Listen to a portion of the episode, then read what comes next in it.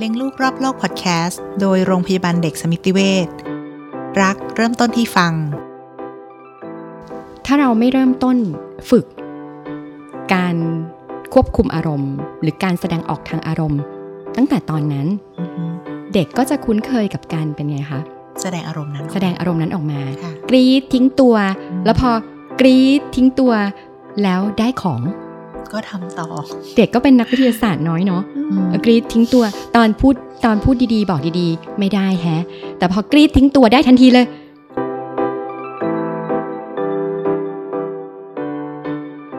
เป็นทำไมสย่าต้องเลือกได้หรว่าถ้าเก่งแล้วดีไม่ได้ หรือถ้าดีแล้วเก่งไม่ได้ทำไมถึงทำไปพร้อม ๆ กันไม่ได้ สวัสดีค่ะ วันนี้นะคะพบกับเราสองแม่จากเพจเลี้ยงลูกรอบโลกนะคะ คิมเภสัชกรหญิงขันสามหามงคลและค่ะ สวัสดีค่ะ พลอยมลิกมาศค่ะค่ะ วันนี้เราจะมาคุยเรื่องที่สำคัญที่นอกจากเรื่องของร่างกายที่เราคุยกันไปแล้วหลาย episode นะคะ เพราะว่าหัวข้อในวันนี้คือ เรื่องของใจปั้นอย่างไรให้ลูกมีสุข พี่พลอยอยากให้ลูกเป็นยังไงเมื่อโตขึ้นคะอยากให้ลูกเป็นคนคิดเป็นทำเป็น แก้ปัญหาได้แล้วก็พึ่งตัวเองได้ ยากไหมยากกับอีกอันหนึ่งคือในวันที่พี่ไม่อยู่ พี่อยากอ่าฮะให้เขาอยู่กับคนอื่นได้อย่างมีความสุขเป็นไงอืมยากกว่าเดิมไหมเออคิมว่านะพ่อแม่ทุกคนก็หวังประมาณนี้แหละค่ะเพราะคิมก็ถามที่นอกจากถามพี่พลอยแล้วคิมก็ถามตัวเอง แล้วก็ถามสามีด้วยคำตอบมันก็จะออกมาประมาณอย่างเงี้ย ทีนี้บางครั้งเราก็ไม่แน่ใจนะว่า เราจะทำยังไงเลี้ยงลูกยังไง ให้เขาได้อย่างนั้นน่ะ คืออย่างน้อย เขาเลี้ยงดูตัวเองได้ เขามีความสุขเขาอยู่กับคนรอบข้างได้เนาะเมื่อเขามีความทุกข์เขาสามารถจะฝ่าฟันมันไปได้ อันนี้แหละที่เราเห็นปัจจุบันเราเริ่มเห็นเยอะว่ามีเด็กที่เมื่อเจอความทุกข์เขาแก้ไม่ได้อะพอเขาแก้ไม่ได้ปุ๊บเขาก็มีความเครียดเกิดขึ้นมากจนต้องพึ่งยาหรืออะไรแบบเนี้ยนะคะ วันนี้นะคะเราก็เลยจะมาขอความ คำแนะนำแล้วก็วิธีการในการเลี้ยงลูกนะคะ กับแพทย์หญิงอัมพร สันติงามกุล หรือหมอมิ้นนะคะ กุมารแพทย์ด้านพัฒนาการและพฤติพฤติกรรมเด็ก โรงพยาบาลสมิติเวชศรีนครินทร์ค่ะ คุณหมอสวัสดีค่ะ สวัสดีค่ะค่ะสวัสดีค่ะหมอมิ้นค่ะ คุณหมอก็มีลูกเหมือนกันใช่ไหมคุณหมอมีสองคนค่ะอ๋อลูกคุณหมอกี่ขวบแล้วคะคนโตสิบขวบคนเล็กหกขวบค่ะอ๋อก็พอๆกับลูกเราเนาะของพี่พลอยก็ของพี่พลอยเด็กหน่อยหกกับขวบครึ่งค่ะค่ะของคิมสิบเอ็ดกับสิบ ค่ะอืมอืมก็ขอคำแนะนำกับคุณหมอค่ะว่า การเลี้ยงลูกเนี่ย เราควรจะตั้งเป้าหมายอย่างที่เราคุยกันเมื่อกี้ไหมคะ หรือว่าเราไม่ควรจะคาคาดหวังและตั้งความหวังกับเขามากเกินไปว่า เพราะว่าเด็กจะกดดันหรืออะไรแบบเนี้ยค่ะคุณหมอคือจริงๆเวลาที่เราทำอะไรแต่ละอย่างเนี่ย เราก็ต้องมีเป้าหมายอยู่แล้ว แต่ว่าเราก็ต้องมาดูว่า เป้าหมายอันนั้นเนี่ยมันเป็นมันเป็นเป้าหมายที่มันเอ่อเหมาะสมไหมหรือเป็นค่ะเป้าหมายที่มันเป็นไปได้ไหมมหรือว่าเป็นเป้าหมายที่มันแบบเกินเอ่อมากจนเกินไป หรือเกินที่จะแบบไปถึงคือแบบยากลำบากมาก คราวนี้คือเป้าหมายในการดูแลลูกอะ่ะค่ะ จริง ๆแล้วพ่อแม่ทุกคนนะคะหมอเชื่อว่าเขาอยากให้ลูกมีความสุข ใช่ถูกไหมจริงเป้าหมายค่ะสำคัญสุด ๆ เลยคือเรารู้สึกว่าเราอยากให้ลูกอะมีความสุขอือหือใช่แต่การที่จะไปถึงความสุขตรงนั้นน่ะอืมแต่ละคนตีความว่ายังไง ว่าอะไรคือความสุขอือหือที่ที่เรารู้สึกว่าเออ เราอยากให้ลูกมีอืมซึ่งถ้าเป็นแบบครอบครัวชาวเอเชียน หรือเรียกว่า Tiger Parents อย่างเงี้ยเนาะเป้าหมายของเขาความสุขของเขาอาจจะมองอยู่ที่ความสำเร็จในการเรียน ในการหาเงินอืมเวลาที่เรียนจบไป แต่มันใช่หรือเปล่าเนาะหลังๆนี้มันก็เริ่มรู้สึกว่ามันไม่ใช่ป่ะ มันมีคำถามอะไรนะคะ ว่าเพราะอะไรทำไมเด็กๆทุกวันนี้ ถึงเป็นเด็กที่เรียนดีเรียนเก่ง แต่ว่าไม่ประสบความสำเร็จในชีวิตอืมค่ะแล้วก็มีอีกหลายคำถาม เช่นว่าเอ่อเราทุกวันนี้เราในฐานะพ่อแม่เราควรจะให้ความสำคัญ กับการเลี้ยงลูกยังไง ระหว่างการที่จะเลี้ยงลูกให้โตไปเป็นคนที่ใช้ชีวิตเป็นอืมกับเลี้ยงลูกให้เป็นคนเก่ง หรือว่าสังคมทุกวันนี้ค่ะ มันให้คุณค่ากับกับการอะไรที่กันแน่ใช่กับการระหว่างความดีกับความเก่ง เราให้กับคุณค่ากับอะไรกันแน่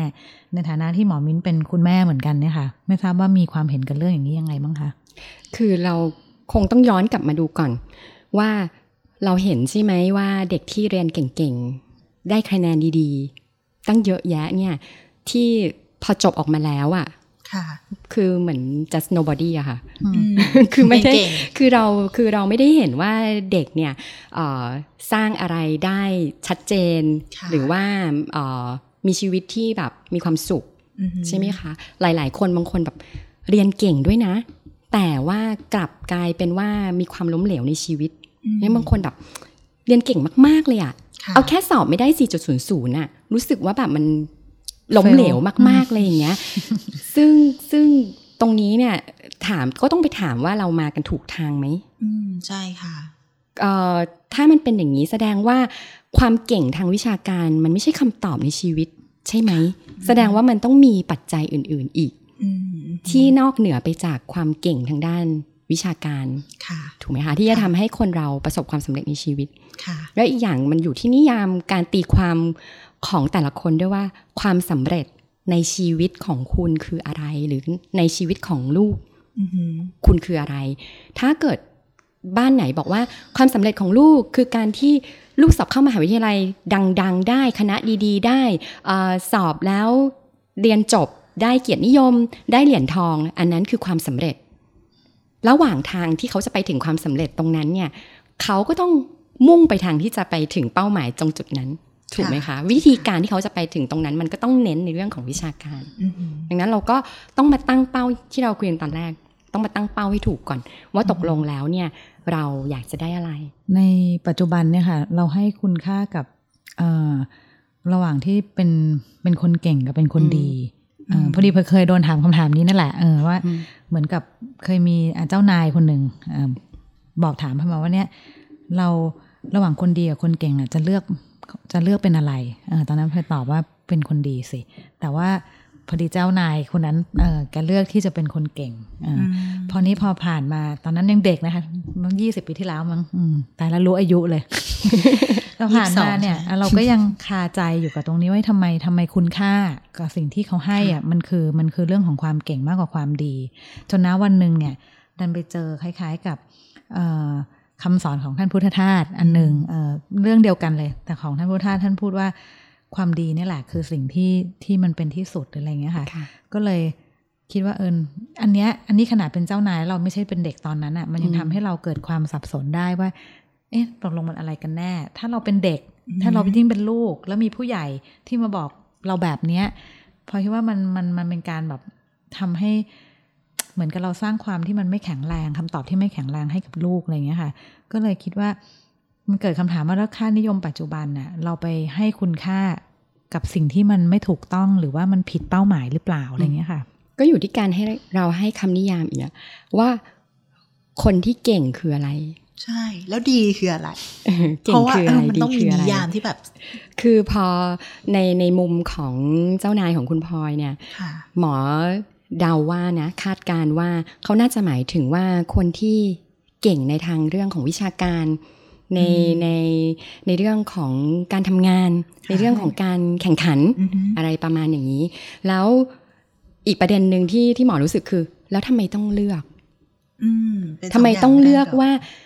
ถ้าเก่งแล้วดีไม่ได้ หรือถ้าดีแล้วเก่งไม่ได้ทำไมถึงทำไปพร้อม ๆ กันไม่ได้ แล้วเก่งในที่นี้เนี่ยเอ่อ ในในในแง่มุมของหัวหน้าคุณพลอยเนี่ยมันมันมันคือแค่แง่มุมเดียวค่ะในปัจจุบันความรู้ในปัจจุบันเนี่ยคือเรารู้ว่า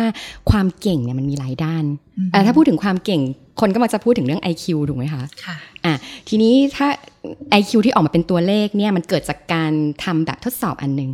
ซึ่งในแบบทดสอบนั้นมันไม่สามารถที่จะวัด ปัจจัยหรือความสามารถทุกอย่างในชีวิตของเด็กได้มันวัดได้แค่บางอย่าง แค่นั้นเช่นเรื่องของภาษาในเรื่องของการคำนวณ ซึ่งเหล่านี้มันคือวิชาการค่ะใช่ไหมคะ แต่ว่า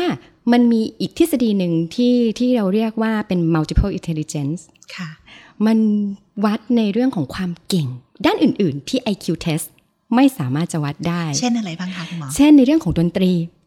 ในเรื่องของกีฬาค่ะในเรื่องของความเข้าใจตัวเองอ่าในเรื่องการสร้างสัมพันธ์กับคนอื่น ในเรื่องของจิตวิญญาณ เช่น คนที่แบบสนใจเกี่ยวกับเรื่องของศาสนาอือหือเห็นไหมตรงนี้เนี่ย IQ test วัดไม่ได้ แล้วค่ะคุณจะบอกได้ยังไงว่าบุคคลเหล่านี้ไม่เก่งอืมถูกไหมค่ะคนที่เอ่ออย่างเช่นไมเคิลเฟลป์สอย่างเงี้ยค่ะ อยู่ในโรงเรียนเขาอาจจะเรียนไม่ได้ดี เพราะว่าเขามีปัญหาในเรื่องของสมาธิสั้นค่ะแต่เขาเป็นคนที่เล่นกีฬาเก่งมากอืมใช่ไหมเป็นเจ้าเหรียญทองโอลิมปิกใช่ไหมคะค่ะเออเนี่ยดังนั้นคือจะไปบอกว่าไมเคิลเฟลไม่เก่งไหมไม่ได้ ก็ไม่ใช่ใช่ถูกไหมคะดังนั้นคือมันอยู่ที่คุณคุณตีความความเก่งว่าคืออะไร แล้วเด็กที่คะแนนในโรงเรียนไม่ดี แต่ว่าเป็นคนที่มีปฏิสัมพันธ์กับคนรอบข้างดีมาก แล้วเป็นคนที่คนรอบข้างรัก คืออยู่ที่ไหนใครก็รัก เพราะเป็นคนที่อบอ้อมอารีมีน้ำใจช่วยเหลือคนอื่นในอย่างเงี้ย ถามว่าเด็กคนนี้นะ กับเด็กอีกคนหนึ่งที่เก่งวิชาการแต่เห็นแก่ตัว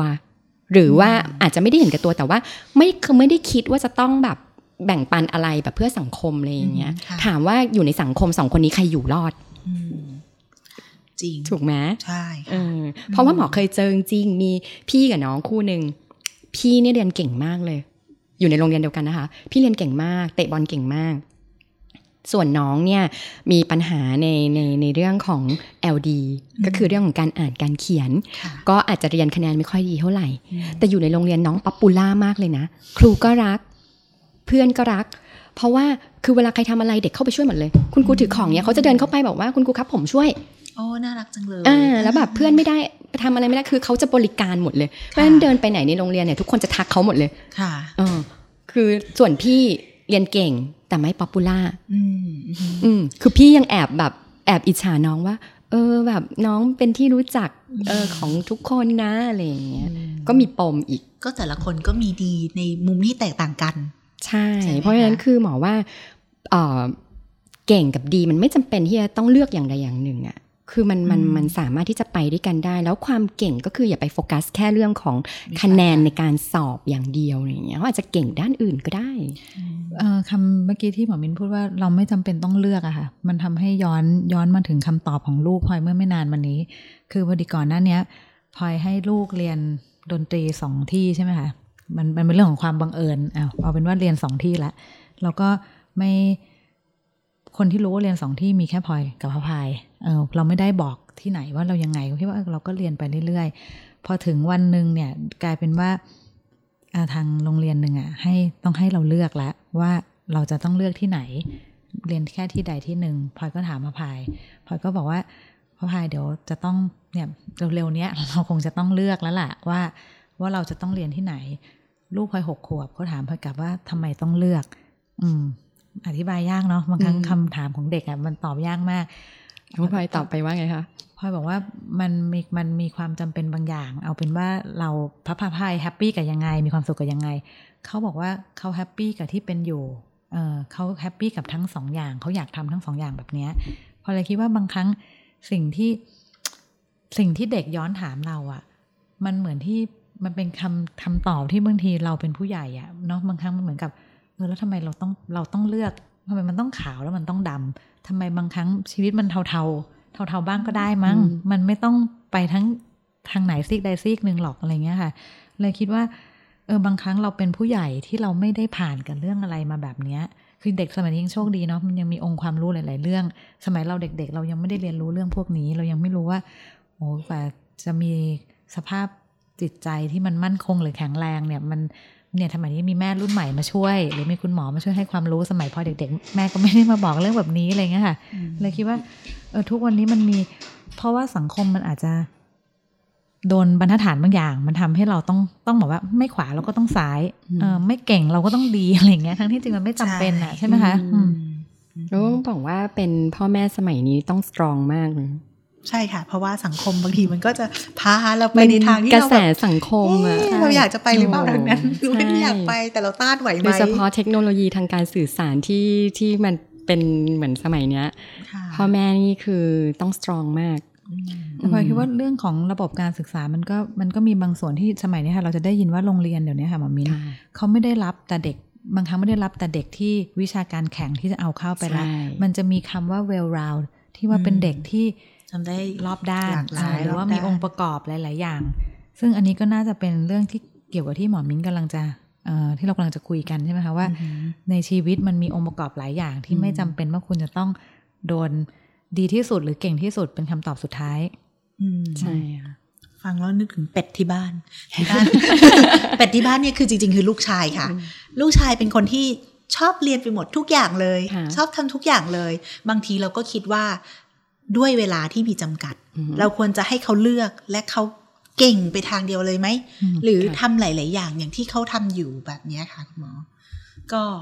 ก็เดี๋ยวอาจจะถามคุณหมอว่าเราควรจะทำยังไงดีนี่ยังไม่ถามใช่ไหมนึกว่าถามเอาถามเลยก็ได้อะถามเลยก็ได้ คืออย่างเงี้ยดนตรีก็ชอบค่ะชอบหลายอย่างด้วยกีฬาก็อยากเล่น กีฬาก็เล่น บอกค่ะว่าเลือกอย่างละอย่างแม้ดนตรีอย่างหนึ่งกีฬาอย่างหนึ่งแม้ตอนนี้ปัจจุบันทำอยู่หกอย่างอืมอย่างเงี้ยค่ะ แต่เขาบอยากทำด้วยตัวเขาอยากของเขาทำเองเขาบอกเขาอยากทำเขาสนุกกับทุกอย่างเลยค่ะแต่เวลาที่จะซ้อมให้มันได้ดีอืมสักหนึ่งค่ะอย่างเนี่ย มันไม่มีก็เลยแบบเอ๊ะ แล้วเราทำยังไงดีคะถูกไหมอะ เราควรจะไปอย่างเดียวให้ดีไปเลย หรือว่าเขาทำได้หลายอย่างเวลราวจริงๆอะไรอย่างเงี้ยค่ะ แต่ว่าไม่ได้เก่งที่สุดมคือหมอคิดว่านั้นค่ะอันเนี้ยมันคงไม่มีคำตอบอะไรที่ที่มันถูกต้องที่สุดค่ะมันมันอยู่ที่ว่าเอ่อเด็กแต่ละคนแล้วก็สิ่งแวดล้อมแต่ละบ้านด้วยอะไรเงี้ยค่ะแต่แต่ถ้าเกิดในมุมนี้ถ้าเป็นลูกหมอนะ หมอบอกโอเค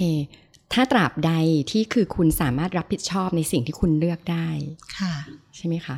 คือคือชอบอันนี้ก็ชอบอันนี้ก็ชอบอันนี้ก็ชอบ แต่คือหนูอืมก็ต้องรู้ว่าแต่ละอันน่ะมันมันเป็นสกิลที่หนูจะต้องฝึกฝน ซึ่งมันจะต้องใช้เวลาในการฝึกฝนอืมเอ่อถ้าหนูชอบไปหมด หนูอยากทำไปหมด หนูลองดูซิว่าสามารถไหมค่ะ เวลาณเวลาที่มีอยู่อืมในชีวิตหนูเนี่ยต้องเรียงลำดับความสำคัญม อะไรคือสำคัญมาอันดับหนึ่งอันดับสองอันดับสามอืมคือหนูหนูชอบหมดอยากทำหมด แม่ไม่ว่าหรอกค่ะแม่ดีใจซะอีก เพราะว่าเอ่อหนูเก่งหลาย ๆ อย่าง หนูจะได้มีโอกาสที่จะเรียนรู้ตัวเองว่าหนูชอบอะไร กันแน่ เพราะว่าบางคนเจอเร็วนะคะค่ะใช่ไหมบางคนเจอเร็วแบบพอเล่นกีฬาฟุตบอลอุ้ยรู้เลยแบบ อันนี้คือทางอะไรเงี้ยบางคนแบบเล่นเปียโนโอ้ใช่เลย อันนี้คือทางอะไรเงี้ยแต่ว่าอีกหลายหลายๆคนกว่าจะเจอทาง มันก็ไม่เร็วค่ะเพราะฉะนั้นคือถ้าเขามีโอกาสได้มีประสบการณ์กับหลาย ๆ อย่างอืมก็มีโอกาสที่จะค้นพบตัวเองได้มากขึ้นค่ะถูกไหมคะแต่ว่าถ้าถ้าเป็นอย่างเงี้ยเราก็ต้องมานั่งคุยกับเขาอะถ้าเรารู้สึกว่าสิ่งที่เขาทำอยู่เนี่ยมันไปรบกวน เวลาสมสมมติว่าเวลาเรียนอืมอย่างเงี้ยค่ะ เช่นหนูจะแบบทำกันบ้านไม่เสร็จเพราะหนูจะเหนื่อยมาก แล้วมันส่งไม่ทันหรืออะไรเงี้ย ก็ต้องมานั่งคุยกันละค่ะถ้าอย่างนี้คือลูกจะจัดสรรเวลายังไงดีอืมลูกยังอยากเอาไว้หมดเลยไหมค่ะถ้าอยากเอาไว้หมดต้องมาดูนะจัดเวลายังไง แต่ถ้าลูกคิดว่าถ้าเอาไว้หมดแล้วเวลามันไม่พอ หนูก็คงจะต้องเลือกตัดมั้งอืมว่าอันไหนที่อาจจะต้องตัดออกไปก่อนอืมอะไรประมาณเนี้ยค่ะอืมขอบคุณค่ะ นี่ไม่เคยคิดมาก่อนเลยว่า ควรจะให้เขาเลือกแบบจัดอันดับ ว่าเขาอยากจะอืมเอาอะไรเป็น priority ในชีวิตอืมแล้วก็เรียงลงมาอืมขอบคุณคุณหมอมากสำหรับอันเนี้ยคำตอบก็คืออยู่ในเรื่องที่เราจะคุยกันวันนี้ด้วยโอแหละเคงั้นเราไม่มาได้เข้าเรื่องเลยเข้าเรื่องเลยใช่ไหมใช่ใช่งั้นเรามาเข้าเรื่องกันเถอะไม่งั้นวันนี้เราอาจจะคุยกัน 5 ชั่วโมงเป็นพอดแคสต์ใช่ไหมยาวๆแบบว่า คนค่ะฟังยังไม่รู้ว่าเราจะคุยเรื่องอะไรกันค่ะคือเราจะคุยกันว่านอกจาก IQ ซึ่งเมื่อกี้คุณหมอบอกแล้วว่าค่ะมันเป็นแค่ส่วนเดียวของเด็กค่ะแล้วส่วนอื่นๆที่จะทำให้เด็กเนี่ย เขาเติบโตได้อย่าง เต็มคนใช้คำนี้ได้ไหมคะคุณหมออมอืมเป็นคนเต็มคนคือแบบว่าอืมไม่ใช่เรียนเก่งอย่างเดียวอะอืมแต่สามารถที่จะอยู่ร่วมกับคนอื่นได้อย่างมีความสุข เนี่ยต้องมีคุณสมบัติอะไรบ้างคะเราก็หันกลับมามองว่า เวลาที่เราใช้ชีวิตทุกวันนี้อะเราต้องใช้สกิลอะไรบ้าง เราต้องใช้ทักษะอะไรตัวบ้างเราเองใช่ไหมคะใช่ค่ะใช่ เราต้องเราต้องวางแผนใช่ไหมคะค่ะวางแผนชีวิตยิ่งยิ่งเราไม่ได้รับผิดชอบชีวิตของเราเองคนเดียว เรารับผิดชอบลูกด้วย ใช่ค่ะ เพราะฉะนั้นเนี่ยถ้าเราไม่วางแผนเป็นไงคะมันวุ่นวายไปหมดเลยอืมถูกไหมอืดังนั้นค่ะเราก็ต้องมีการวางแผนเป็น มีการจัดการเป็น มีการเรียงลำดับความสัมพันธ์เป็น นอกจากนี้เนี่ย เรายังต้องเขาเรียกว่าอะไรอะควบคุมตัวตัวเราเองได้ด้วยเพราะว่าระหว่างทางในชีวิตประจำวันเนี่ย มันจะมีสิ่งเร้าหรือว่าเหตุการณ์เรื่องราวอะไรเนี่ย เข้ามาในชีวิตตลอด เพราะฉะนั้นเราต้องเราต้องเลือกว่าสิ่งใดสำคัญที่เราจะต้องจัดการเก็บไว้ค่ะหรือสิ่งใดไม่สำคัญเราสามารถตัดออกได้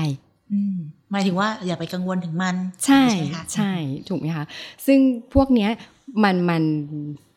เอ่อต้องฝึกต้องฝึกฝนค่ะถูกไหมกว่ากว่าที่เราจะแบบมีทักษะในการที่จะจัดการอย่างนี้ได้เนี่ยก็คือต้องบอกว่า การที่มีวิชาการเก่ง แต่ว่าจัดการชีวิตตัวเองไม่เป็นอืมันวุ่นวายยุ่งเหยิงไหมคะ จัดการไม่ได้ว่ามันก็วุ่นวายพัยุ่งเหยิงคือชีวิตในแต่ละวันก็มันก็จะไม่ราบเรียบเป็นไปอย่างที่ต้องการใช่ไหมคือวิชาการเก่งมาแต่คุณไม่สามารถที่จะแบบจัดการสิ่งเร้าหรือว่าความผิดหวังอารมณ์ เพื่อนร่วมงานอะไรอย่างนี้ได้เนี่ย โอ้โห คุณแย่เลยมต่อให้คุณวิชาการเก่งแค่ไหนแต่คุณจัดการเรื่องนี้ไม่ได้ คุณก็ไม่สามารถทำงานให้มันสำเร็จได้อยู่ดี ค่ะอืม การจัดการสิ่งเนี้ยมันเรียกว่าอะไรมันมีชื่อเรียกไหมคะ ใช่ ก็สมัยนี้ที่เขานิยมกันก็คือที่เขาเรียก EF Executive อ๋อ Function executive อืม function ใช่ไหมอ๋อนี่คะคือารมันก็เหมือน CEO อะอืมถ้านึกไม่ออก ถ้านึกไม่ออกเอ้ยทำไมแบบ มันยากจังเลยหมอ executive function มันคืออะไร เอานึกถึงองค์กรองค์กรหนึ่งอะ คุณมี CEO ไว้ทำอะไรอะอืมถูกไหม CEO ก็คือเป็นคนดูแลแบบควบคุม หมดทุกอย่างให้องค์กรมันแบบดำเนินไปได้ด้วยดี นี่ก็เหมือนกัน คือคุณต้องมี executive function เพื่อคุณจะได้ดำเนินชีวิตของคุณค่ะ ไปได้ด้วยดีอืมอืมซึ่งอันเนี้ยมันก็จะเป็นคุณสมบัติที่ถูกปลูกฝังมาตั้งแต่เด็กแน่ทำให้เขามี executive function เป็นยังไง แน่นอนเพราะว่าค่ะเรื่องแบบนี้เนี่ยมันมันต้องมันต้องฝึกเพราะค่ะถามว่าเออองค์ประกอบของ EF มีอะไรบ้างค่ะเอาเป็นแบบพูดง่ายๆ ไม่ต้องแบบแยกเป็นหัวข้อก็คือว่าเอ่อนึกนึกนึกถึงสิ่งที่อยู่ในชีวิตประจำวันนะเมื่อกี้เมื่อกี้คุยไปแล้วส่วนหนึ่ง CEO ก็คือว่าไปแล้วคุณคุณต้องวางแผนเป็นค่ะคุณต้องจับลำดับ ความสำคัญเป็น คุณต้องเออสามารถเลือกได้ว่าสิ่งนี้เนี่ยคุณจะรับไว้ข้อมูลส่วนนี้ที่เข้ามาคุณจะรับไว้ข้อมูลส่วนนี้ คุณจะตัดออกไปค่ะอะไรที่เข้ามากระทบใจคุณเสียใจดีใจผิดหวังอะไรก็ตามแต่ คุณสามารถที่จะจัดการตัวเองได้ไหม อันนี้คือเรียกว่าเป็นการจัดการกับอารมณ์หรือเปล่าคะ ใช่อืมใช่ ก็คือส่วนหนึ่งก็คือเป็นเรื่องของ EQ นั่นแหละ มันก็รวมมันก็คือรวมอยู่ในนี้ด้วยค่ะใช่ไหมคะคือคุณสามารถจะจัดการได้ไหม อย่างสมมุติว่าเอิ่มเป็นหัวหน้าอย่างเงี้ยอืมลูกน้องทำงานมาแล้วมันไม่ถูกใจอะค่ะ เออ คุณจะมีวิธีในคุณไม่ถูกใจคุณอาจจะเริ่มอารมณ์ขึ้น คุณมีวิธีในการจัดการเรื่องของอารมณ์ตรงนี้ยังไง คุณวักลูกน้องเลยไหมหรือคุณจะค่อยๆอธิบายบอกเขาดีๆ แล้วอันไหนที่ผลลัพธ์มันออกมาดีกว่า คุณวักเลย โอเค ลูกน้องอาจจะไปทำงานกลับมา แล้วก็เป็นอย่างที่คุณชอบ แต่ถามว่าความสัมพันธ์ของเขากับคุณเป็นยังไง ค่ะ ถูกไหมคะอืมเออครั้งต่อไปเขาอยากทำงานให้คุณไหมอืมกับการที่คุณสามารถที่จะรู้ตัวว่าตอนนี้ฉันอารมณ์แบบขึ้นละค่ะอ่ารู้มีสติรู้ตัวฉันควบคุมได้อืมฉันรู้แล้วฉันขึ้นแต่ฉันไม่วักฉันสามารถที่จะแสดงออกได้อย่างเหมาะสม โอเค อันนี้ เด็กใหม่ ยังไม่ค่อยรู้งานเอาค่อย ๆ สอนไปอะไรอย่างเงี้ยเขาก็กล้าที่จะเข้าหาเก่งขึ้น แล้วก็ทำงานให้คุณได้ดีขึ้นในขณะเดียวกันรักคุณด้วยค่ะเนี่ยอืมถูกไหมคะแปลว่า EQ ก็เป็นส่วนหนึ่งของเป็น EF ส่วนหนึ่งเป็นส่วค่ะนหนึ่งงั้นนอกจากการวางแผน การจัดลำดับความสำคัญ การเลือกเก็บข้อมูลตัดข้อมูลจัดการกับอารมณ์ของตัวเอง EF มีอย่างอื่นอีกไหมคะ หรือว่าอันนี้คือทั้งหมดแล้ว ก็อันนี้ก็รวมๆค่ะรวมๆเป็นภาพแล้วเป็นภาพภาพรวม แล้ว EF เนี่ยเราจะสร้างให้ลูกได้ตั้งแต่อายุเท่าไหร่คะคุณหมออุ้ยเราต้องสร้างมาเรื่อยๆตั้งแต่เขาเล็ก ๆ เลยเล็กตั้งแต่เกิดนี่เหรอหมอมีหรือว่าตั้งแต่เกิดรู้ความค่ะคือเบบีเนี่ยทาทารกเนี่ยเอ่อเวลาที่เราจัดการกับเขาเนี่ยมันก็คือเขาเรียกว่าอะไรอะเราต้องเราต้องให้อะตอบสนองต่อแบบทุกอย่างอ๋อเลยถูกไหมตอบสนองความต้องการของเด็ก ใช่ใช่ไหมคะแต่ว่าพอเขาขวบหนึ่งขึ้นมาเนี่ยเขาเริ่มมีความสามารถมากขึ้นค่ะ การที่เราจะตอบสนองของเขาทุกอย่างทันทีทันใดอือฮึให้หมด มันเริ่มไม่ใช่คำตอบแล้วถูกไหมคะค่ะเพราะเด็กต้องเรียนรู้สังคมตามความเป็นจริงแล้วอ๋อหนึ่งขวบใช่ไหมขึ้นไป คือหนึ่งขวบะขวบปีแรกเนี่ยมันเป็นมันเป็นเรื่องของการสร้าง bonding and attachment สร้างสร้าง tru- trust ค่ะให้แบบเด็กแบบเชื่อมั่นในคนที่เขาอยู่ด้วยค่ะ ใช่ไหมคะแต่พอเริ่มหนึ่งขวบขึ้นไปเขาเริ่มที่จะเรียนรู้โลกกว้างขึ้นค่ะ ซึ่งหนึ่งขวบขึ้นไปมันก็เริ่มมีเรื่องของอารมณ์มา ถ้าเกิดว่าเราเชื่อมโยงไปสัมพันธ์กับเรื่องของการเจริญเติบโตพัฒนาของสมองมันก็เรื่องมีเรื่องอารมณ์ความรู้สึกเข้ามามากขึ้นอือฮึเพราะฉะนั้นเราก็จะเห็นว่าเด็กที่เริ่มเข้าขวบปีที่สองก็จะเริ่มมีเหวี่ยง มีวีน มีทิ้งตัวอะไรมีกรีดร้องโวยวายเวลาที่ไม่ได้ดังใจอืมอะไรอย่างเงี้ยค่ะ ก็ถ้าเราไม่เริ่มต้นฝึกการควบคุมอารมณ์ หรือการแสดงออกทางอารมณ์ ตั้งแต่ตอนนั้นอือฮึเด็กก็จะคุ้นเคยกับการเป็นไงคะแสดงอารมณ์นั้นออกแสดงอารมณ์นั้นออกมาค่ะกรีดทิ้งตัวอืมแล้วพอ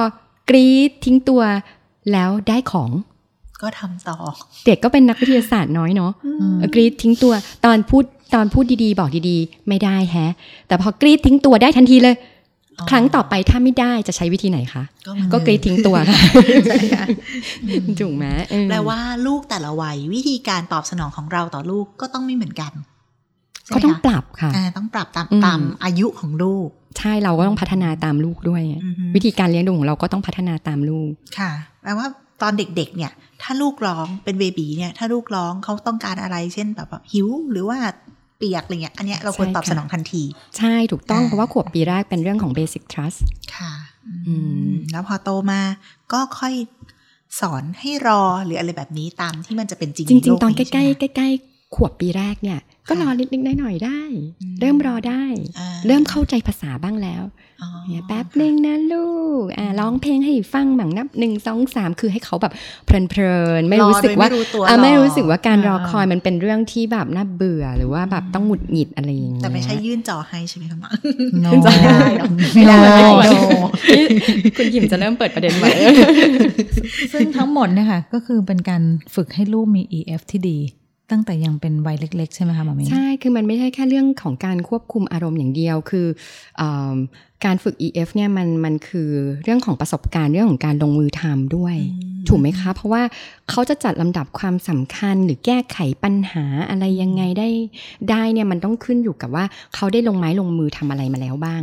ค่ะได้ลองผิดลองถูก ใช่ทีนี้หมายถึงทำอะไรบ้างคะอ่าทีนี้การลองผิดลองถูกในชีวิตประจำวันของเด็กอะ่ะ มันก็อยู่กับกิจวัตรประจำวันของเด็กค่ะใช่ไหมอยู่กับการใช้ชีวิตแต่ละวันของเด็กเนี่ยแหละ รวมไปถึงการเล่นของเขาค่ะใช่ไหมคะเพราะฉะนั้นคือเออสิ่งที่อาจารย์ประเสริฐอือฮึเหตุผลการพิมพ์พูดอยู่บ่อยๆเนี่ยก็คือการทำงานบ้าน อันเนี้ยยากสำหรับบ้านเรามากเลยอะคือสมมติแล้วบ้านเราแม่เองเนี่ยก็ไม่ได้แตะงานบ้านเลยอะมันจะไปทำให้ลูกแบบทำงานบ้านค่อนข้างยากมากเลย นอกจากการทำงานบ้านแล้วอะค่ะ ซึ่งแม่คนนี้ยังทำไม่ได้เนาะ ก็มีอย่างอื่นอีกไหมคะ ที่จะช่วยฝึกทักษะอาจารย์พูดถึงสามอย่างคือ การทำงานบ้าน การทำการบ้านแล้วก็การเล่นอืมอันนี้เรียงตามลำดับความสำคัญเลยนะ งานบ้านสำคัญที่สุด ใช่ กลับไปล้างจานเลยลูกวันนี้ ใช่ คือจะบอกว่าหลายๆหลาย ๆ หลาย ๆ บ้านเนี่ยก็เป็นก็เป็นอย่างบ้านคุณขิมนะคะ คือเหมือนมีแม่บ้านทำให้ค่ะที่บ้านหมอก็มีแม่บ้านทำให้อืมถ้าเกิดอยู่กับคุณย่าเนี่ย คือไม่ต้องทำอะไรเลยไม่ต้องทำอ่เพราะว่าคุณย่าจะรู้สึกว่าอืมยังเล็กอยู่อืมอืมอ่าหนึ่งคือรู้สึกว่ายังยังเล็กอยู่ อาจจะเป็นห่วงว่าเดี๋ยวจะทำจานแตกอืมถ้าล้างจานยังเล็กอยู่นี่คนสิบหรือคนหกค่ะหรือทั้งคู่ ทั้งคู่อืมสิบนี่ไม่เล็กแล้วนะใช่จะวัยรุ่นแล้วใช่มันอืมไม่เล็กแล้ว แต่คือสำหรับคุณย่าคือหลานยังเล็กอยู่อะไรอย่างเงี้ยเอ่อกลัวลำบากอันหนึ่งกลัวลำบากสองกลัวทำแล้วเกิดความเสียหายค่ะสามกลัวทำแล้วไม่สะอาดค่ะ ประมาณนี้อืมซึ่งจริง ๆแล้วเนี่ย เรื่องเหล่านี้มันฝึกฝนได้ แล้วงานบ้านเนี่ยมันก็มีความยากง่ายเป็นระดับของงานบ้านจริงๆงานบ้านง่าย ๆ ก็มีอืมใช่ไหมเช่น แบบช่วยเอาขยะไปทิ้งถังขยะค่ะหน้าบ้านอะไรอย่างเงี้ยอืมง่ายๆแค่ถือถุงแล้วก็เอาไปทิ้งเดินไปหย่อนแต่หนูต้องทำประจำนะอ่าใช่ไหมเพื่อหนูจะได้แบบฝึกระเบียบวินัยในตัวเอง แบบนี้เนี่ยสมมติว่าเรามอบหน้าที่ให้เขาค่ะทุกวันพุธหนูมีหน้าที่ต้องเอาขยะไปทิ้งหน้าบ้าน เราค่ะต้องเตือนไหมคะ ก็ต้องเตือนก่อนต้ถูอกงไหมเตือนก่อคะนสำหรับเด็กเนี่ยอืมเราก็ต้องเตือนก่อนคือเราทำบ่อยๆ จนกระทั่งเอ่อมันเกิดความเคยชิน แล้วเขารู้สึกว่ามันเป็นหน้าที่อืมแล้วเขาก็ตอนแรกๆเขาอาจจะอิดออดนี่เอาอ่าขยะมันเหม็นแบบอย่างงู้นอย่างนี้เลยอย่างเงี้ยไม่เอาหนูขี้เกียจเดินโอ้มันมืดหนูไม่อยากออกไปหนูกลัวอะไรอย่างเงี้ยค่ะคือตรงนี้แหละที่เป็นตัวที่ฝึกอืมเขาเพราะเขาเนี่ยต้องฝ่าฟันกับความกลัวใช่ความขี้ความเกียจกลัวความขี้เกียจะไรถูกต้องคือต้องเอาชนะความกลัวความขี้เกียจอืมความไม่อยากงั้นที่บ้านก็มีไม่เล็กสนุๆกแล้วล่ะค่ะเพราะว่าต้องเก็บอึหมาแล้วไปทิ้งเอง เขาก็จะบ่นอย่างเงี้ยค่ะแบบโอ๊ยมันเหม็นมันสกปรกอะไรอย่างเงี้ยใช่แต่ค่ะเขาคือแต่พอเราให้เขาเผชิญเนี่ยเอ่อเขาก็จะค่อยๆ ปรับตัวกับมันได้ค่ะแล้วในที่สุดพอเขาคุ้นชินเขาก็จะไม่รู้สึกว่าเรื่องเหล่านี้เป็นเรื่องที่ยากอืม ถูกไหมคะอืมคือจินละเออเหม็น เออไม่เป็นไรก็ก็เหม็นก็รีบกวาดแล้วก็รีบเอาไปทิ้ง คือ มันเป็นเรื่องของ problem solving skill เป็นเรื่องของการแก้ไขปัญหาด้วยถูกไหมคะอืมอืมถ้าเขาไม่ได้ลงไม้ลงมือทำเนี่ย มันจะมาไหมไม่พวกเนี้ยมาคือพวกนี้มันเป็นสิ่งที่ต้องเรียนรู้ได้ด้วยตนเองถูกไหมค่ะเราจะไปบอกกันเนี้ยมันไม่ได้คือหนูอืมต้องแบบเผชิญแล้วหนูต้องรู้ได้ด้วยตนเอง ประสบการณ์มันต้องเกิดขึ้นกับตนเองอืมหนูถึงจะทำได้ดีอือฮึเหมือนอย่างโรงเรียนที่ลูกหมออยู่เนี่ย พระอาจารย์จะสอนว่าเอิ่ม ขยันก็ทำขี้เกียจก็ทำอืมอืมค่ะคือมันต้องทำอะ สั้นๆ แต่เอแต่อแบบเออก็ใช่เอเนาะอเออเออเรารู้ว่าเราขี้เกียจแต่มันต้องทำอะ เราก็ต้องทำอือฮึแล้วขยันเราทำอยู่แล้วไม่เป็นไรค่ะยังไงขยันก็ทำขี้เกียจก็ทำอืมอือืมมเพราะฉะนั้นคือถ้าเกิดสมมติว่าเขาสามารถที่จะควบคุมแล้วบังคับให้ตัวเองเนี่ย บังคับจิตใจของตัวใช่เองอืมทำสิ่งเหล่านี้ค่ะได้ต่อไปมันก็ขยายเป็นสิ่งที่ ใหญ่ขึ้นอืมยากลำบากมากขึ้นอืมได้ใช่ไหม แต่ว่าในระหว่างทางเนี่ยบางทีมันต้องการกำลังใจค่ะอืมใช่ไหมคะต้องการเอ่อการสอนการแสดงให้ดูมเพื่อให้รู้สึกว่า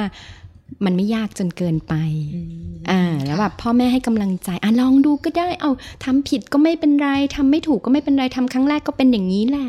มันก็ยังไม่ถนัดอะค่ะเดี๋ยวพอครั้งที่สองทำโอ้นี่เก่งขึ้นกว่าครั้งที่แล้วนะเนี่ยโอ้โหแม่ว่าหนูเรียนรู้เร็วมากเลยแบบสุดยอดเลยอะครั้งที่สามโอ้โหคราวนี้แม่ไม่ต้องอยู่หนูทำได้แบบเรียบร้อยมากคือเลยใส่อะไรคำชมเงี้ยลงไป ให้เขาใช่อยากก็คือทำอีกทุกคนนะคะอยากได้กำลังใจคือเราอยากได้ feedback ด้วยไงอ่าว่าเฮ้ยตกลงใช่ฉันโอเคไหมอะมมเออถ้าแม่บอกอุ้ยโอเคนี่หนูแบบทำดีขึ้นคือ ชมก็ต้องชมด้วยความจริงใจนะค่ะไม่ใช่แบบก็ยังทำไม่ค่อยดีเท่าไหร่อะแต่ก็แบบชมแต่ชมแบบชมโอเวอร์ไปเลยอะไรอย่างเงี้ยซึ่งมันก็ไม่ตรงกับความเป็นจริงถูกไหมคะเพราะฉะนั้นคือชมก็ต้องเป็นคำชมที่จริงใจ ถ้าตรงไหนที่มันยังไม่ดี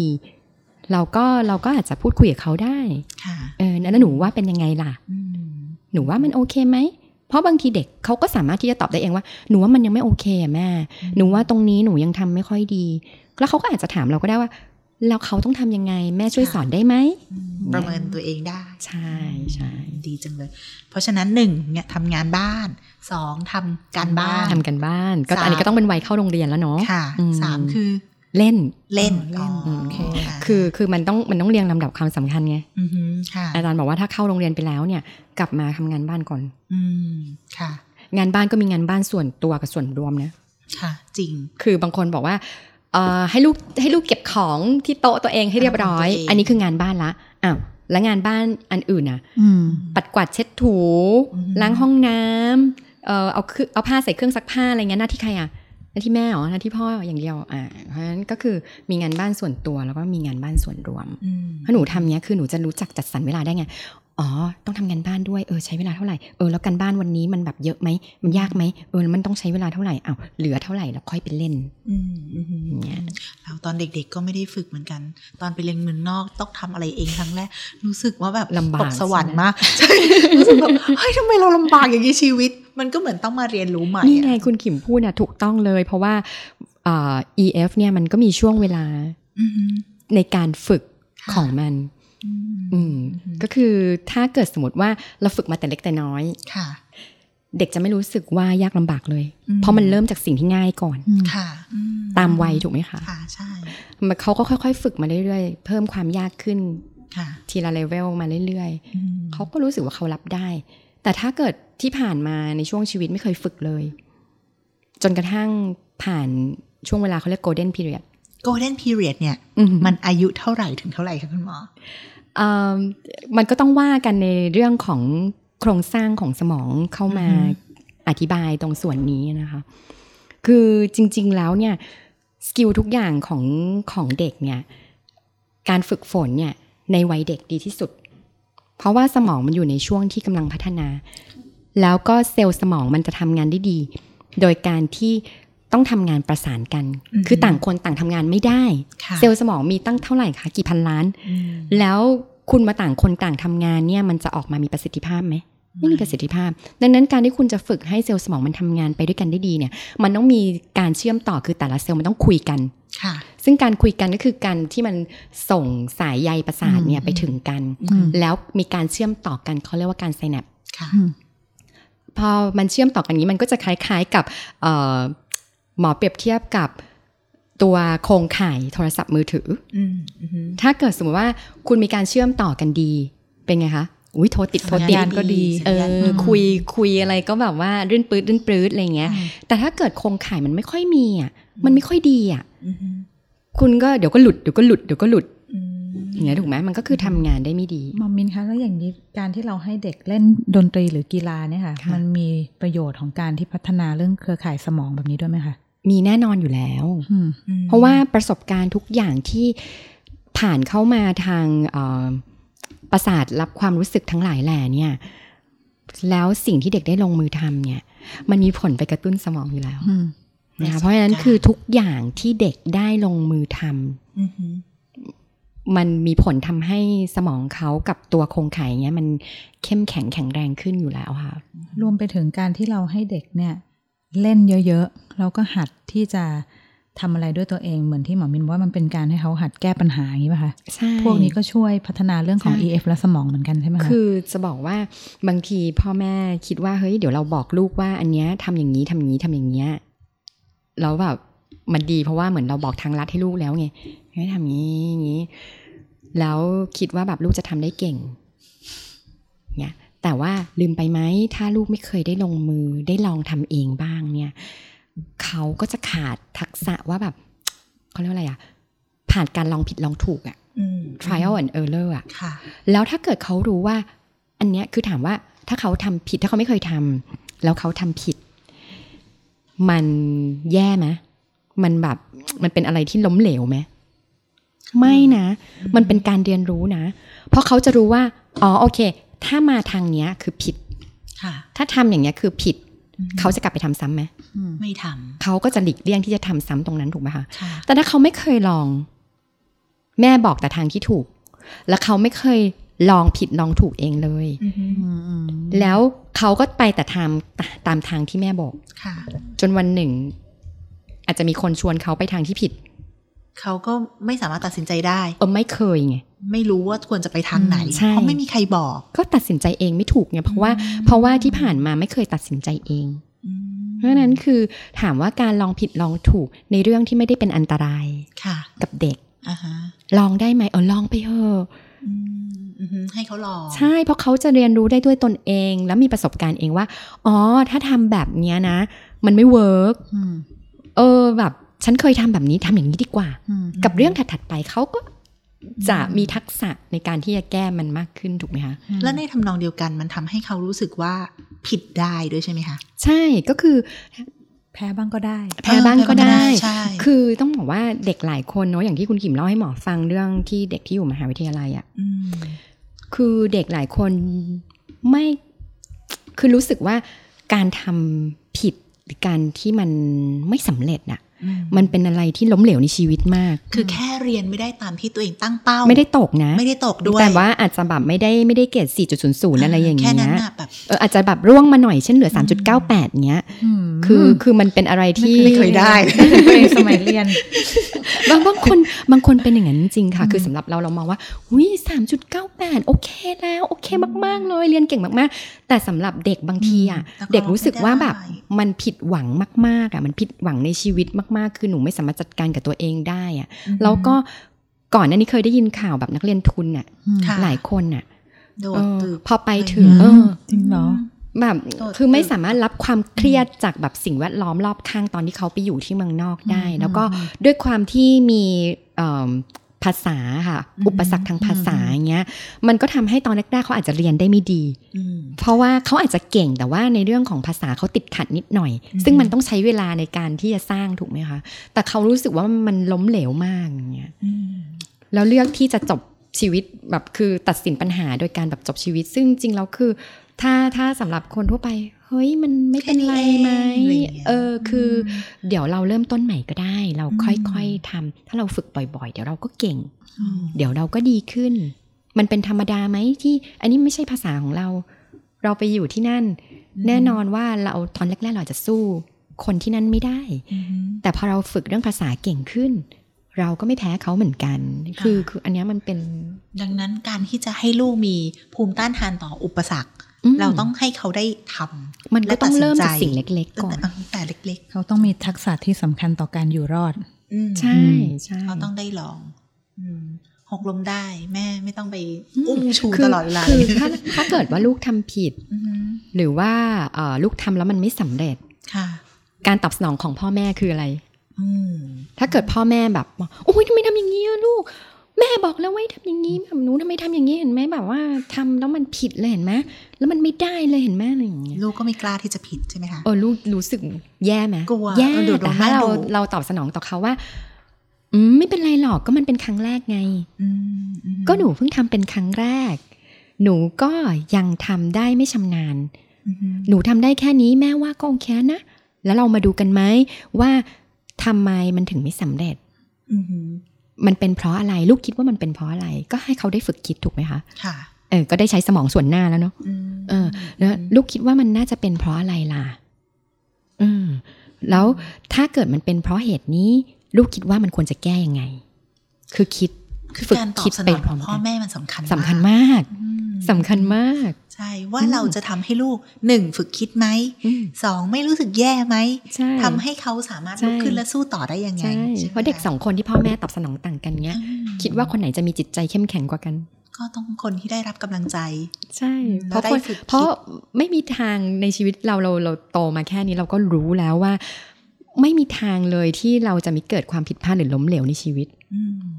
บางทีมันเกิดความผิดหวังหรือล้มเหลวอะไร คือมันมันเป็นปัจจัยที่เราไม่สามารถที่จะควบคุมได้ด้วยซ้ำไป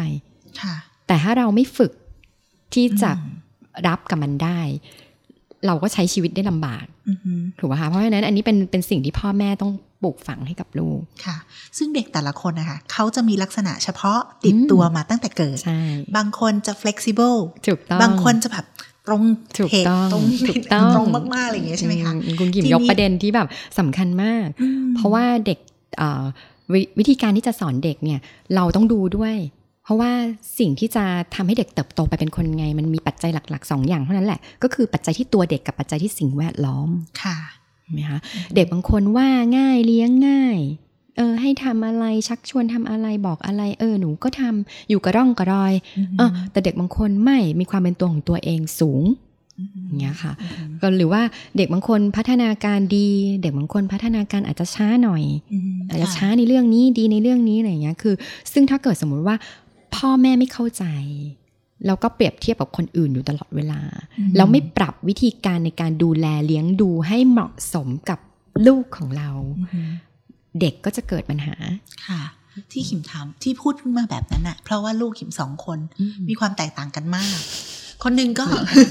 เหมือนกัน มันทำให้เรารู้สึกว่าเราเป็นแม่ แต่เราไม่สามารถจะปฏิบัติแบบเดียวกันกับลูกสองคนค่ะได้ผิดไหมคะ รู้สึกผิดไหมคะ ไม่รู้สึกผิดไหม รู้สึกว่าต้องใช้ความคิดอย่างรุนแรงอยู่ค่ะว่าแบบเอ๊ะ ลูกคนนี้เราจะใช้วิธีไหนอืมลูกอีกคนเราจะพูดถูกต้องยังไงค่ะกับเขาคือเขาบอกว่าการมีลูกเนี่ยคือการที่เราต้องฝึกตนพัฒนาตนอือฮึค่ะเราจะรู้สึกว่าเราเป็นคนที่ดีขึ้นนะ ถ้าจริงเกิดว่าเราแบบตั้งใจที่จะแบบเลี้ยงลูกพัฒนาลูกพูดจริงไปแล้วรู้สึกอายอันนี้คนอื่นเขาเห็นด้วยกับเราหรือเปล่าก็ไม่รู้แต่เรารู้สึกว่าเราดีขึ้นเพราะเราเพราะเราเราต้องเราต้องฝึกตัวเอง เนื่องจากว่าเอ่อการเป็นแบบอย่างเนี่ย การทำให้ดูอะมันเป็นการสอนที่มีพลังมากที่สุดค่ะ คือคุณพูดไปเถอะ พูดสอนลูกอย่างหนึ่งแต่คุณทำอีกอย่างหนึ่งลูกจะทำอย่างที่คุณพูดหรือจะทำอย่างที่คุณทำลูกจะทำอย่างที่คุณคุณทำให้เห็นอือฮึค่ะใช่ใช่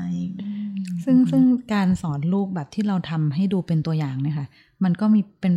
มีส่วนสำคัญกับการที่เราจะสร้าง EF ให้ลูกเหมือนกันปะคะสำคัญมากอืมสำคัญมากเพราะว่าเขาอยู่ใกล้ชิดกับพ่อแม่มากที่สุดใช่ไหมอันนี้อืมพูดในพูดในกรณีที่เด็กอยู่กับพ่อแม่เนาะค่ะอืมหรือว่าคนเลี้ยงดูก็ได้อืมก็คือเด็กอยู่ใกล้ชิดใครอืมก็ซึมเด็กซับเห็นใคร เด็กก็ซึมซับจากคนเหล่านั้นอืมใช่ไหมคะใช่การความคิดการตัดสินใจบางทีอารมณ์ความรู้สึกอืม หนูว่ายังซึมซับมาเลยอืมอืมเพราะฉะนั้นคือเราเองถ้ามันถ้ามันมีส่วนอะไรที่เรารู้สึกว่าแบบเฮ้ยมันไม่โอเคอะเรารู้ตัว แล้วเราไม่อยากให้ลูกเป็นอย่างนี้ เราก็ต้องพยายามปรับ เราเองก็ต้องฝึกตนด้วยใช่ก่อนจะถูต้งฝึกลูค่ะกอืมใช่ใช่เราก็ไปโรงเรียนพ่อแม่เออถูกต้องจริงๆนะ ใช่ที่โรงเรียนลูกหมอนี่เขา เขาไม่ได้สอนแต่ลูกอย่างเดียวเนาะเขาจับพ่อแม่ไปเรียนด้วยดีมากเพราะว่าพ่อแม่ต้องกลับมาสอนลูกอีกทีหนึงถูกต้องค่ะค่ะโอเคถามคุณหมอเรื่องนี้มากดีกว่า คืออยากรู้ว่าการเล่นกีฬาเนี่ยค่ะอืมอืมมันมีส่วนในการฝึกจิตใจเขาหรือเปล่า เพราะว่า เพราะว่าขิมเองเนี่ย ความคิดที่คิดเนี่ยก็คือรู้สึกว่าเวลาลูกไปเล่นกีฬาพอเล่นไปเรื่อยๆมันจะมีการแข่งขันค่ะมันทำให้เขารู้สึกว่าเขาได้เรียนรู้ที่จะ รู้แพ้รู้ชนะ รู้จักให้อภัยคนอื่นทำยังไงให้มีน้ำใจนักกีฬาอะไรอย่างเงี้ยค่ะ แล้วในด้านอื่นๆ ของทางจิตใจเขาเนี่ยค่ะเขามีอะไรที่จะได้จากการประโยชน์ของการเล่นกีฬาอีกไหมคะอืมหมอว่าเล่นกีฬามันดีมากเลยนะ เพราะว่าเวลาคุณเล่นน่ะ ส่วนใหญ่คุณไม่ได้เล่นคนเดียวอะ่ะอืมอืมันต้องค่ะเล่นร่วมกับคนอื่นน่ะค่ะถูกไหมเพราะฉะนั้นคือมันก็คือการฝึกทักษะทางสังคมด้วยอืมอืมฝึกในเรื่องของการควบคุมอารมณ์ของตัวเองด้วยค่ะถูกไหมก็คือ แพ้ชนะอะไรยังไงอืมเออ ถ้าแพ้จะคิดยังไงอืมเออ ถ้าชนะจะคิดยังไง จะไปเยาะเย้ยอีกฝั่งหนึ่งไหมอืมอย่างเงี้ย ฝึกในเรื่องของระเบียบวินัยด้วยอ๋อใช่เห็นไหมคะ ถ้าเกิดว่าเอ่อเราไม่ทำตามกฎกติกา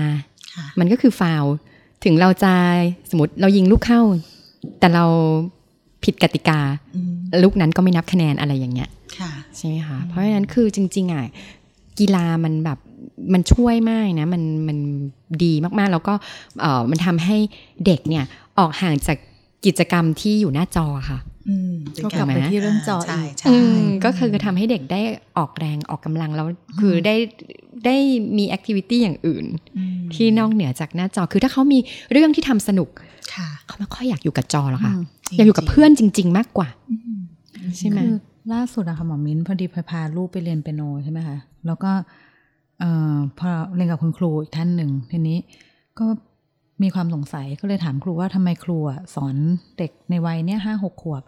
ทำไมสอนทุกคนเล่นดีหมดทุกคนเลย มันเป็นเพราะว่าที่ตัวเด็กหรือว่ามันเป็นที่อะไรเอ่อคุณครูเปียโนบอกว่าหนึ่งคือเป็นเรื่องของวัย ว่าถ้าเกิดวัยเนี้ยก่อนหกขวบ ถ้าสอนอะไรไปเนี่ยเขาทำได้อยู่แล้วอีกอันคือเรื่องวินัยคือกลับไปฝึกเอ่อถ้าถ้าเกิดสอนแล้วตั้งใจมีวินัยฝึก ก็จะทำได้ กับอีกอันแล้วแล้วพายก็เลยสงสัยว่าก็เห็นลูกศิษย์ครูทุกคนเอาไว้เนี้ยสมมติสิบคนมันก็เล่นได้ดีหมดเลย มีไหมคนที่เล่นไม่ได้แบบนี้เอ่อเขาบอกว่ามี โดยเฉพาะเด็กที่ติดจอโอ้โหเออกลับไปเรื่องเดิมเรื่องกลับเดิมาสกลับมาเรื่องเดิมเขาเลยอืมเคยถามว่าแล้วแล้วคุณครูรู้ไหมคะ ว่าเพราะเวลาเราไปเรียนเราไม่รู้หรอกว่าเด็กคนนี้อยู่ที่บ้านทำยังไง แต่ในพอดีคุณครูเป็นครูสอนเด็กใช่ไหมคะเขาบอกว่า มันต่างกันมากเลยเรื่องของการเรียนรู้ของเด็กที่ติดจอกับไม่ติดจอเวลาที่เอาไปเรียน ไม่ว่าจะเล่นกีฬาหรือว่าเรียนดนตรีอย่างเงี้ยค่ะค่ะอันนี้จริงไหมคะหมอมิ้นก็น่าจะจริงนะน่าจะมีส่วนนะอืมอืมเพราะว่าพอเวลาติดคือคือกลไกในการติดอะค่ะเขาก็พิสูจน์ออกมาแล้วเนาะว่ามันเหมือนในเรื่องของการติดสารเสพติดกรณีที่ติดนะ มันก็คืออยากจะทำแต่อย่าเพงราะฉะนั้นใช่ไหมะคือคือมันก็จะแบบไม่อยากจะเลิกอะม คืออยากจะทำอย่างนั้นอยู่เรื่อยๆอะไม่อยากจะถูทำกอไหมย่างอื่คะนด้วยเออไม่อยากจะก็คทำงอย่างจะอยากให้มันเสร็จอื่นด้วยเร็วๆเพราะจะกลับไปดูจอแล้วใช่ใช่ไหมคก็จะไม่ตั้งอืใจที่จะแบบทำอะไรต่างๆในอย่างเงี้ย คือฉันอยากจะไปอยู่ตรงนั้นอย่างเดียว เพราะฉะนั้นคือถ้าเกิดพ่อแม่ไม่ไม่ไม่ดูแลตรงนี้ คือถามว่าสัมผัสได้ไหมหมอคิดว่าสำหรับเด็กที่โตขึ้นมานะ ได้อืมเพราะว่าเอ่อเราสามารถที่จะ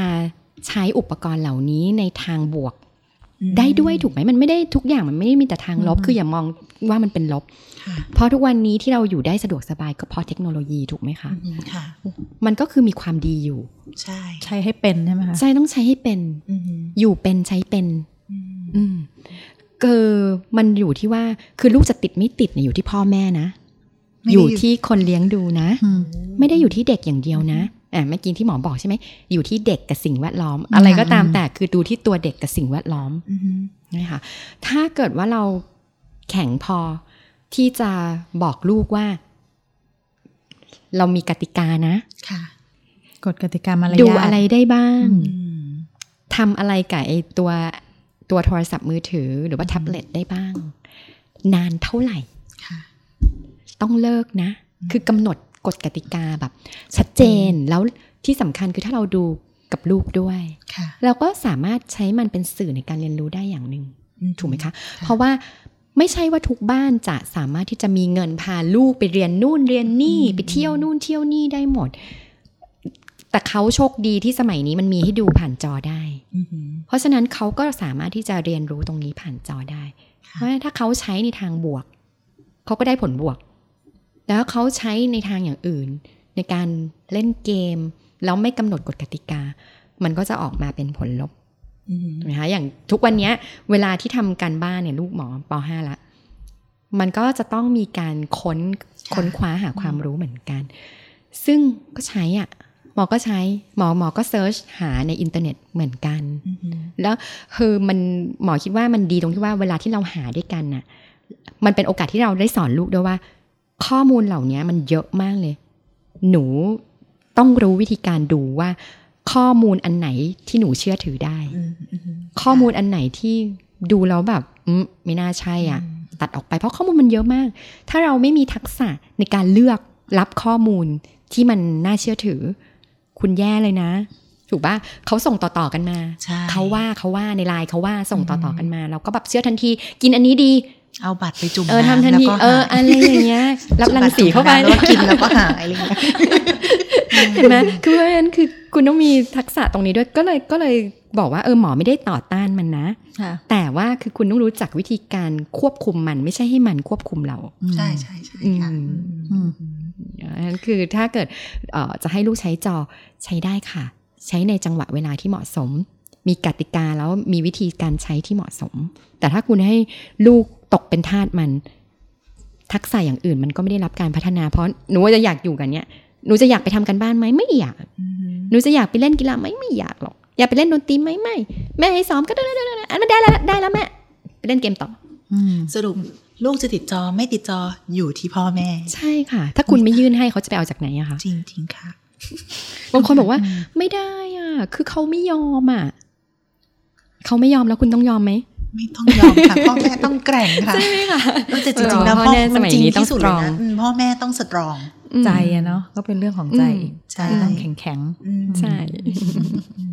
อะทีนี้สมมติว่า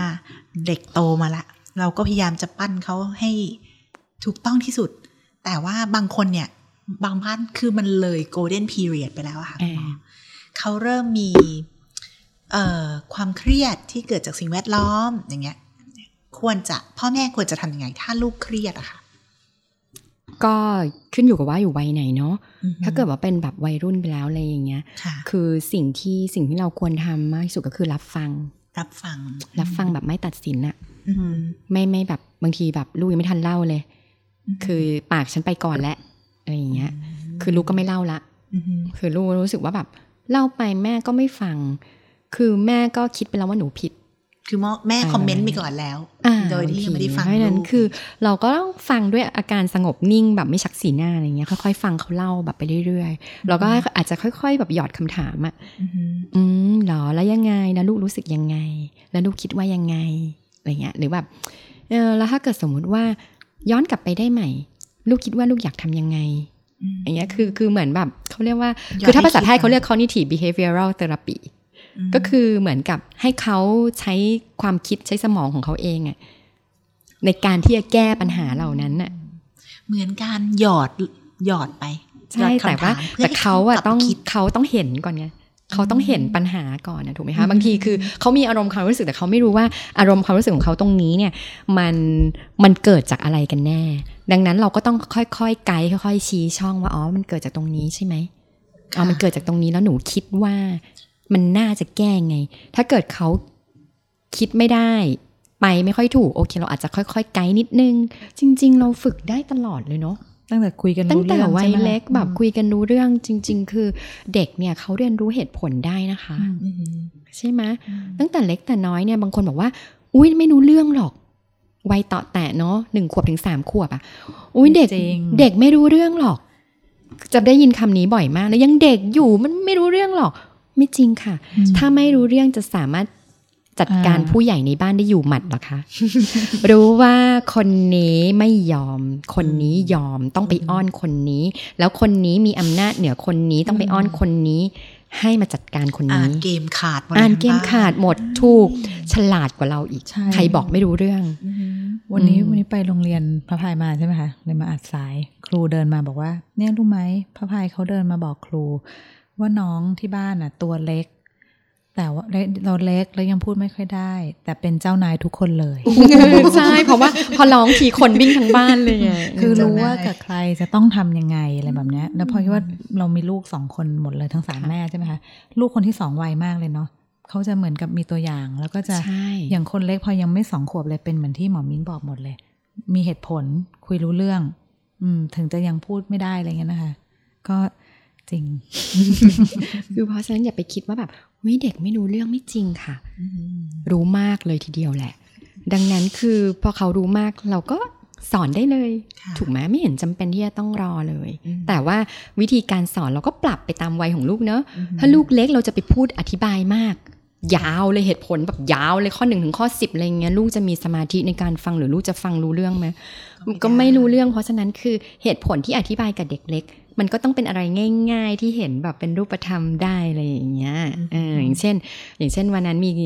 มีคนมาถามบอกว่า คุณหมอทำไงดีตอนนี้ลูกสองขวบกว่าหงุดหงิดแบบขี้โกรธมากเลยอะไรอย่างเงี้ย คือเขาไม่เห็นตัวเองหรอกว่าเขาโกรธใช่ไหมคะ เราก็เราก็ต้องแบบ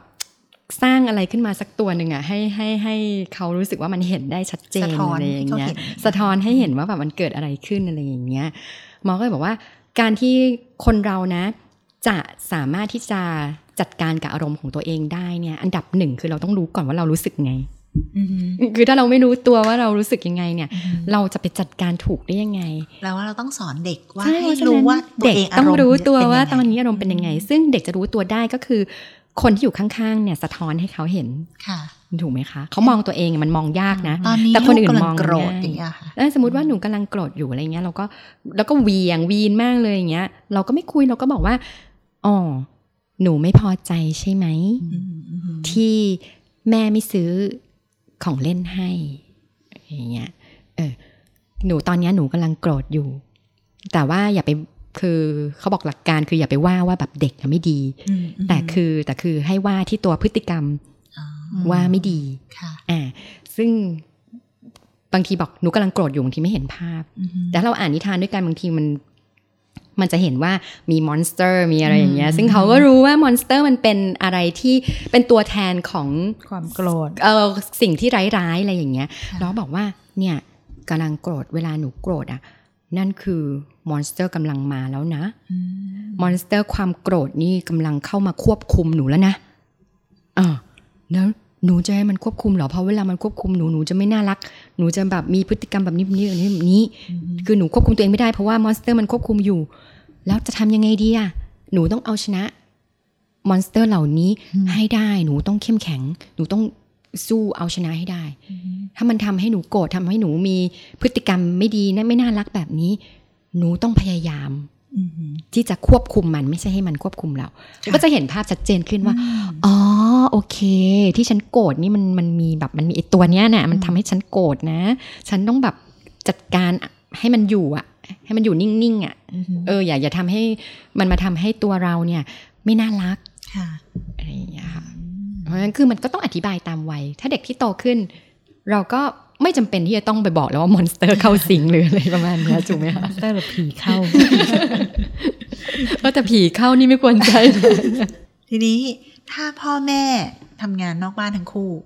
แล้วเราอยากเราแบบมีรู้สึกว่าเรามีเวลากับลูกน้อยอืมในแต่ละวันเนี้ยค่ะ คุณหมอแนะนำว่าเราจะสร้างเวลาที่เป็น quality time กับลูกยังไงดีคะอืมคือบอกว่าเอ่อเวลาคุณภาพเนี่ยมันไม่ได้ดูที่ ปริมาณของเวลาที่เราให้กับลูกค่ะแต่มันดูที่ว่าคุณภาพของเวลาที่เรามีอยู่นั้นน่ะเราทำมันได้ดีขนาดไหนอืมอืมคือบางคนจะบอกโอ้กลับบ้านดึกกลับบ้านดึกไม่ค่อยมีเวลาอยู่กับลูกก็เลยไม่ค่อยได้ดูแลลูกโอ้โหคุณ แต่ละวันนี้ไม่มีเวลาอยู่กับลูกจริง ๆ เลยเหรออืมสิบนาทีสิบห้านาทียี่สิบนาทีไม่มีเลยเหรอ คือจริง ๆ แล้ว10นาที15นาที ถ้ามันเป็นเวลาที่ดีร่วมกัน มันก็โอเคใช่ไหมคะ มันก็มันก็สามารถที่จะสร้างความสัมพันธ์ความผูกพันที่ที่ดีดีได้ได้ถูกไหมคะ แล้วก็สมัยนี้เนี่ย มันมีเทคโนโลยีช่วยอะ่ะอืมแล้วคุณก็อย่าใช้เทคโนโลยีแต่ในทางที่ผิดสิค่ะใช้มัน FaceTime ช่วยให้มันเป็นประโยชน์ด้วยอืมคือ คืออันนี้ประสบการณ์ตรงเลยนะว่าอ่าแบบว่ามีอาจารย์หมอท่านหนึ่งอะ่ะก็เป็นอาจารย์หมอเนาะอืมมันก็ก็เลยแบบต้องสอนนักศึกษาด้วยต้องตรวจคนไข้ด้วยต้องอะไรคืองานเยอะมากค่ะเพราะฉะนั้นท่านไม่มีเวลาอือหือ วันธรรมดาเนี่ยแทบไม่มีเวลาที่จะได้เจอลูกเลยอืมแล้วก็ลูกก็เกิดอาการ อืม คืออยู่แต่กับคุณยายโอ้อย่างเงี้ยค่ะ แล้วแบบหนูก็โหยหาอืมหนูก็อยาก หนูก็อยากอยู่กับพ่อกับแม่บ้างอะไรอย่างเงี้ย แล้วหนูรู้สึกว่าแต่ละวันคือหนูไม่ได้เจออืมเอ่อบางวันเจอ บางวันไม่เจอวันไหนที่ออกตรวจคลินิกพิเศษ ไม่ได้เจอ เพราะว่าแม่กลับดึก ค่ะ อืมหมอก็เลยบอกว่า ก็มีโทรศัพท์มือถือไม่ใช่เหรอคะ คุณยายก็มี คุณแม่ก็มี อือหืออืมอาจารย์หมอก็มีน่ะ ก็ FaceTime ได้ไหมคะอือหือหรือถ้าไม่เห็นหน้าอย่างน้อยโทรคุยกันก็ดีค่ะอือหือเออโทรโทรเพื่อให้หนูรู้ว่า อ๋อ เออ เนี่ย แม่ก็คิดถึงหนูนะอื แม่แม่ก็เหนื่อยนะจแสดริงงความห่วงใยๆใช่ แม่ก็คิดถึงแม่เข้าใจหนูหนูคิดถึงแม่แม่ก็คิดถึงหนูเหมือนกัน ไม่ใช่ว่าแม่อยากจะอยู่ที่นี่หรอกนะค่ะแต่ว่าทำยังไงได้ แม่ก็ต้องช่วยดูแลคนไข้อือหือน่าสงสารน่าเป็นห่วงคนไข้เนอะถ้าแม่ไม่ดูใครจะดูอืมอืมก็ก็วันเดียวเท่านั้นแหละที่เราอาจจะไม่ได้กินข้าวด้วยกันค่ะอะไรอย่างเงี้ย แต่ยังไงแม่ก็คิดถึงหนูนะ วันนี้หนูเป็นยังไงนะคุยได้ไหมคะได้ คุยได้ใช่ไหมมันก็ไม่รู้สึกห่างเหินไงอืมอืมถูกไหมคะค่ะเพราะเชื่อว่าคนทำงานเดี๋ยวนี้มีเยอะเนาะที่ออกจากบ้านแต่เช้า แล้วก็กลับอืมดึกมาลูกนอนแล้วอืมใช่เมื่อตอนลูกอยู่อยู่อนุบาลนะคะพ่อเขาเคยมาเล่าให้ฟังว่า คือเราก็เลยมอบหน้าที่ส่งลูกตอนเช้าให้พ่ออมเพื่อเขาจะได้มีเวลาด้วยกันในตอนเช้าอืมพ่อบอกมีครั้งหนึ่งไปถึงโรงเรียนแล้วลูกบอกว่าบายบาย เจอกันวันเสาร์นะครับทั้งที่วันนั้นวันพฤหัสพ่อแบบรู้สึกอายมากเลยว่าแล้วคนอื่นเขาจะมองพ่อว่ายังไงเนี่ยไอ้นี่ไม่กลับบ้านไปหาลูกหรืออะไรอย่างเงี้ยค่ะ แต่ว่าก็กลายเป็นว่าแค่เวลาตอนเช้าที่เขาได้ไปกับพ่อไปโรงเรียนพร้อมกันอย่างเงี้ยมันก็เป็นเขาก็เออ quality เขา time แล้วก็ลูกก็ติดพ่อมากเลยทั้งใช่ๆที่ตอนกลางคืนพ่อไม่เคยกลับมาทันลูกใช่นอนใช่อะไรอย่างเพเงี้ยราะฉะนั้นมันไม่ได้ขึ้นอยู่กับปริมาณของเวลาหรอกค่ะ มันขึ้นอยู่กับคุณภาพที่ที่มันเกิดขึ้นมากกว่า เพราะบางคนมีเวลาอยู่กับเด็กทั้งวันเลย แต่ว่าพ่อหรือแม่ก็อยู่กับจอทั้งวันเลยอือหือต่างคนต่างอยู่เออกับจต่าองตัวคนเองต่างอยู่ แต่มีเวลานั่งอยู่ด้วยกันทั้งวันเลยอืมแต่มันไม่ได้ใช้เวลาร่วมกันอืมที่มีคุณภาพมันก็ค่ะไม่ใช่เวลาคุณภาพอะอืมอืมอืมค่ะบางคนบอกเล่นด้วยกันไงเล่นด้วยกัน อ๋อเออเวลาเด็กเล่นเด็กเล่นคนเดียวไหมคะ บางทีหมอถาม อืมไม่ค่ะไม่ได้เล่นคนเดียวอืม คือดิฉันก็อยู่ด้วย นั่งอยู่ด้วย ก็อยู่ด้วย บอกแล้วแล้วแล้วแล้วแล้วเล่นยังไงคะเออเล่นแบบเล่นด้วยกันเลย เป็นเรื่องราวเดียวกันมาเล่นด้วยกันเลย หรือว่าเด็กก็เล่นไป แล้วก็คุณแม่ก็อาจจะทำงานบ้านไปเออหรือว่าแบบคุณแม่ขายของออนไลน์ไปอะไรอย่างเงี้ยเขาก็บอกว่าอ่าค่ะเป็นอย่างหลังค่ะคุณหมอ มันก็ไม่ใช่เวลาคุณภาพถูกไหมคะใช่คือคือทำงานน่ะเราเข้าใจแต่ว่าก็คือมันบางทีมันต้องแบ่งเวลาบางคนพอพูดอย่างนี้บางคนจะบอกว่าแหมหมอแบบ ก็คนมันต้องกินต้องใช้ มันต้องแบบว่า เออแล้วแบบบ้านมันรกก็ต้องทำบอกว่าอ่าเข้าใจค่ะ เพราะว่าเราหมอก็ต้องหมอก็ต้องเป็น working woman ก็ต้องทำเหมือนกันอะไรเงี้ยเพียงแต่แล้วก็หมอก็ไม่ได้บอกว่าอุ้ยคุณต้องใช้เวลาทั้งวันแบบอุทิศให้ลูกอย่างเดียวเลยนะ ไม่ใช่ค่ะ คือแบ่งเวลาค่ะค่ะตรงไหนตอนไหนทำอะไรอืมก็ EFE ทักษะใช่การจัดอืการมชีอ่านหวินัตงสือด้วยกันก่อนนอนอะไรอนี่ย่างไงเงี้ยถึงถึงถึงได้บอกว่า EF สำคัญไหมอะอืมสำคัญเพราะว่าไม่ว่าคุณจะทำอะไรอะ มันมันคือเข้ามาเป็นส่วนหนึ่งในชีวิตคุณหมด เวลาคุณแต่งงานเนี้ยอือหือจะประสบความสำเร็จในชีวิตแต่งงานไหมอะมันก็ขึ้นอยู่กับแบบ EF ด้วยถูกไหมการควบคุมอารมณ์การจัดการลำดับความสำคัญอะไรอย่างเงี้ย คือเห็นงานสำคัญกว่าครอบครัวไหมหรืออะไรยังไงการสื่อสารของคุณเป็นยังไงค่ะ ถ้าเกิดสมมติเขาพูดมางี้ไม่ถูกหูคุณตอบสนองไปยังไง การควบคุมอารมณ์ การรู้ตัวรู้ตนรู้อารมณ์ของตัวเองเป็นยังไงอือหือมันมันเกี่ยวหมดเลยเนาะโอ้รวมถึงความสำเร็จในการทำงานเนาะค่ะเพราะเวลาเข้าไปทำงานเนี่ย ไม่ได้ทำคนเดียวเนาะใช่ค่ะถึงจะเป็นงานที่ดูเหมือนทำเดี่ยวๆแต่ก็ไม่ได้ทำคนเดียว มันต้องการความร่วมมือของคนอื่น ๆด้วยอือหือค่ะ ถ้าคุณไม่มีการจัดการที่ดี คนเขาอยากจะทำงานร่วมกันกับเราไหมไม่ยอ ก็ไม่เนาะเขาก็อยากทำงานร่วมกันกับคนที่แบบว่า เออพูดจาดี อารมณ์ดีอ่าเอ่อทำงานเป็นระเบียบเรียบร้อยรู้จักเรียงลำดับความสำคัญอะไรเป็นยังไง มีระเบียบวินัยถูกไหมคะอือหืออืมค่ะเนี่ยถึงบอกว่าเด็กเรียนเก่งถ้าเราไม่ได้ฝึกทักษะอย่างอื่นมาอือหือก็ก็พังมันมันก็เข้าใจได้ว่าอืมทำไมคุณถึงไม่ประสบความสำเร็จในชีวิตอืมจริงจริงรวมถึงการเขาเรียกว่าการฟันฝ่าความยากลำบากอืมอือหือ ด้วยเออก็บอกว่าเออเรียนเก่งไม่เก่งไม่สำคัญ แต่ว่าล้มแล้วต้องลุกแล้วก็ไปต่อได้เหมือนฟันฝ่าไปต่อได้อะไรอย่างเงี้ยใช่ถูกคือคือบางทีเวลาที่เริ่มเรื่องอะไรที่แบบใหม่ๆอะค่ะมันยากเสมออะค่ะค่ะ เราไม่เคยทำอะ มันมันต้องยากเสมอแหละอืมแต่ถ้าเกิดว่าเราคิดว่ามันยากไม่เอาไม่ทำมันยาก ฉันไม่ถนัดฉันทำไม่ได้อืมมันก็ไม่มีวันที่จะ ไปถึงจุดที่คุณถนัดอะถูกไหมอืไม่มีวันที่จะถึงจุดที่คุณทำได้ดี แต่ถ้าเกิดเออก็รู้เออมันยากเนาะอะแต่ลองดูก่อนอืมแล้วก็แบบ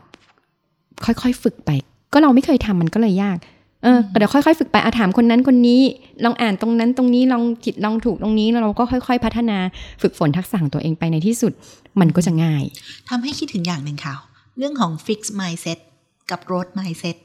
เราจะสร้างยังไงให้ลูกมี growth mindset คือไม่คิดว่าเราทำไม่ได้หรอก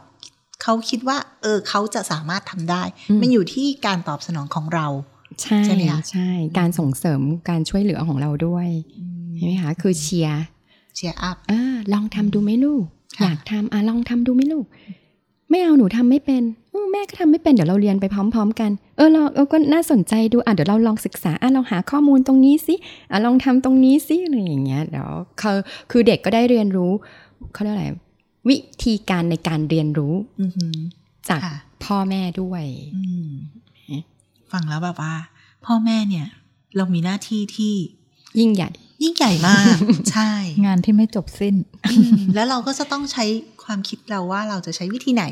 กับลูกยังไง ในแต่ละวัยที่ปรับเปลี่ยนไปเรื่อยๆใช่มันเปลี่ยนไปเรื่อยๆค่ะค่ะอืมปัญหาแต่ละวัยก็จะแตกต่างกันไปเพราะฉะนั้นคือพ่อแม่หยุดนิ่งไม่ได้อืมค่ะอืม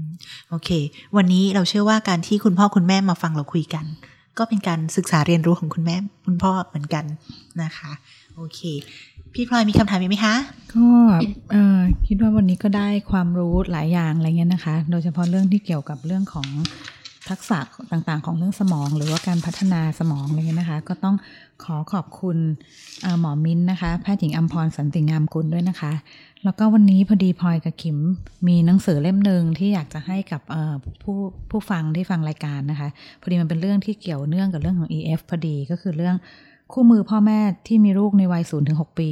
ชื่ออนาคตลูกดีด้วยทักษะสมอง EF ถ้าเกิดว่าผู้ฟังหรือว่าใครที่ที่สนใจนะคะ ก็ติดต่อเข้ามาได้ในเพจเลี้ยงลูกรอบโลก เราก็จะจัดส่งหนังสือไปให้ มีแค่ประมาณไม่เกิน 20 เล่มนะคะ โอเค งั้นก็รีบ ๆ กันหน่อยนะคะ ได้ค่ะถ้างั้นวันนี้พลอยกับคิมขอขอบคุณหมอมิ้นมากนะคะ ค่ะยินดีค่ะสวัสดีค่ะ สวัสดีค่ะ พุธหน้าพบกันใหม่ค่ะ